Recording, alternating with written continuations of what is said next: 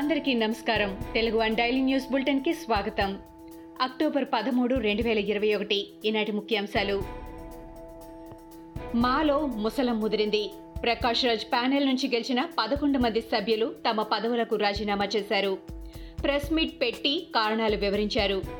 మా ఎన్నికలలో cross voting జరిగిందని పోస్టల్ బ్యాలెట్లోనూ అక్రమాలు జరిగాయని బెనర్జీపై చేయి చేసుకున్నారని పోలింగ్ రోజు జరిగిన సంఘటనలు చాలా బాధ కలిగించాయని అందుకే రెండు రోజులుగా జరిగిన పరిణామాలపై అందరం కూర్చొని చర్చించాం.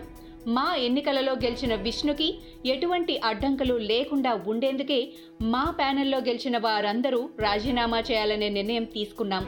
విష్ణు గారిచ్చిన హామీలను నెరవేర్చాలని కోరుతున్నాం అని ప్రకాష్ రాజ్ అన్నారు.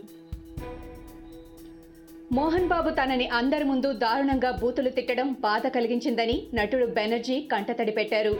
మంచు కుటుంబంతో తనకు ఎన్నో దశాబ్దాల అనుబంధం ఉందని అటువంటి తనని మోహన్ బాబు తీవ్రమైన పదజాలంతో దూషించటం తీవ్రంగా బాధించిందని బెనర్జీ మీడియా ముందు కంటతడి పెట్టారు.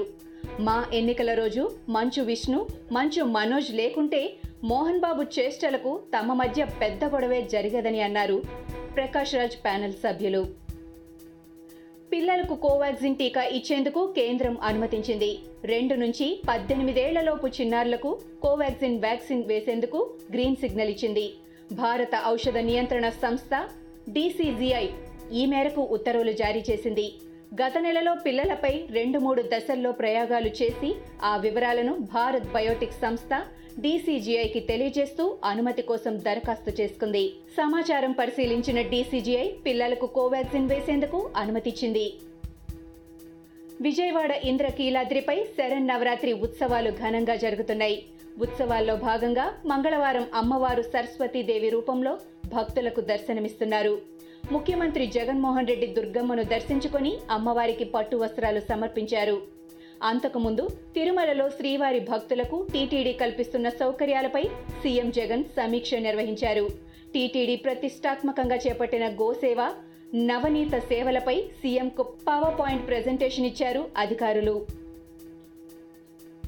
ప్రభుత్వ సలహాదారు సజ్జల రామకృష్ణారెడ్డితో ఉద్యోగ సంఘాల నేతలు సమావేశమయ్యారు. అనంతరం భేటీ వివరాలను ఏపీ జేఏసీ చైర్మన్ బండి శ్రీనివాసులు తెలిపారు. ఉద్యోగులు ఉపాధ్యాయులు ఎదుర్కొంటున్న సమస్యలను సజ్జల దృష్టికి తెచ్చాం. దసరా కానుకగా ప్రభుత్వం పీఆర్సీ ఇస్తుందని ఆశిస్తున్నాం. పన్నెండో తేదీ వచ్చినా రిటైర్డ్ ఉద్యోగులకు పెన్షన్ రావడం లేదు. ఎవరైనా చనిపోతే మట్టి ఖర్చులకు డబ్బులు రావడం లేదు. ప్రతి నెల ఒకటో తారీఖున వేతనాలు ఇచ్చేలా చర్యలు తీసుకోవాలని కోరాం అని బండి శ్రీనివాసులు అన్నారు. కృష్ణా గోదావరి బోర్డుల పరిధిని నిర్ణయిస్తూ కేంద్రం ఇచ్చిన గెజిటెడ్ నోటిఫికేషన్ ఈ నెల పద్నాలుగు నుంచి అమల్లోకి వస్తున్నట్లు కేఆర్ఎంబి ప్రకటించింది. రెండో షెడ్యూల్లోని అన్ని డైరెక్ట్ అవుట్లెట్లను బోర్డు పరిధిలోకి తీసుకొస్తున్నట్టు తెలిపింది. దీంతో శ్రీశైలం నాగార్జున సాగర్ ప్రాజెక్టుల అన్ని డైరెక్ట్ అవుట్లెట్లు బోర్డు పరిధిలోకి వెళ్ళనున్నాయి. ఇందుకు తెలుగు రాష్ట్రాలు సహకరించాలని కేఆర్ఎంబి విజ్ఞప్తి చేసింది. ఏపీ ప్రభుత్వం అధిక వడ్డీకి రిజర్వ్ బ్యాంక్ దగ్గర సెక్యూరిటీ బాండ్లు వేలం వేసింది. ఏడు పాయింట్ పద్నాలుగు శాతం వడ్డీకి వెయ్యి కోట్లు ఇరవై ఏళ్ళలో చెల్లించే విధంగా అప్పు చేసింది. మరో వెయ్యి కోట్లు ఏడు పాయింట్ పదమూడు శాతం వడ్డీకి పదిహేనేళ్ళలో చెల్లించే విధంగా రుణ సేకరణ చేపట్టింది. కేంద్ర ప్రభుత్వం అదనంగా అనుమతించిన పది పాయింట్ ఐదు వందల కోట్లలో ఇప్పటికే ఎనిమిది వేల కోట్ల బాండ్ల వేలం ద్వారా ఏపీ ప్రభుత్వం సేకరించింది. వచ్చే వారంతో కేంద్రం అనుమతించిన అదనపు పరిమితి నిధులు మొత్త వ్యయం అయ్యే అవకాశం ఉంది బాండ్ల వేలం ద్వారా సేకరించిన రెండు వేల కోట్లతో మిగిలిన తమ పెన్షన్లు వేతనాలు వస్తాయని ఉద్యోగులు పెన్షనర్లు ఆశిస్తున్నారు. ఎంపీ విజయసాయిరెడ్డిని ఢిల్లీకి పరిమితం చేయాలని జగన్ ఆలోచిస్తున్నారని రఘురామకృష్ణరాజు అన్నారు. విజయసాయి సేవలను ఢిల్లీలో ఉపయోగించుకునేందుకే ఆయనను విశాఖకు దూరం చేస్తున్నట్లు తెలుస్తోందని చెప్పారు. పార్టీ ప్రభుత్వం కోసం తాను విజయసాయి కలిసి ఢిల్లీలో పనిచేస్తామని రఘురామ తెలిపారు. జగనన్న ట్రూ ఛార్జ్తో ప్రజలకు కష్టాలు వస్తే ఇప్పుడు జగనన్న కరెంటు కోత పేరుతో కొత్త పథకం అమలు మొదలైందంటూ దుయ్యబట్టారు ఎంపీ రఘురామ. హెటిరోలో తవ్విన కొద్దీ నోట్ల కట్టలు బయటపడుతున్నాయి.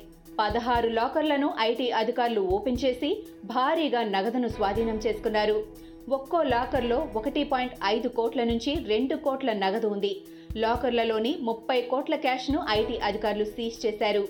ఇప్పటికే నూట నలభై రెండు కోట్ల నగదును స్వాధీనం చేసుకున్నారు. ఐదు వందల యాభై కోట్ల అనుమానిత లావాదేవీలపై ఆరా తీస్తున్నారు.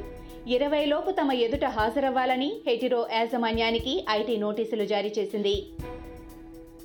మానవ హక్కులను నచ్చినట్లుగా వివరిస్తున్న వారిపై ప్రధాని మోడీ మండిపడ్డారు.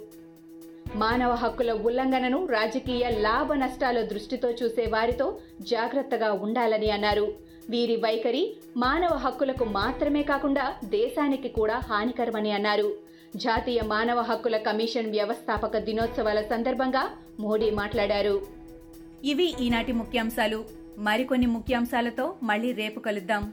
ఈ షోని క్రమం తప్పకుండా వినాలనుకుంటే మీరు ఈ షో వింటున్న ప్లాట్ఫామ్లో కానీ లేదా Google podcast Apple podcast Gaana మరియు ఏ ఇతర పాడ్కాస్ట్ యాప్లోనైనా సెర్చ్ చేసి సబ్స్క్రైబ్ అవ్వండి.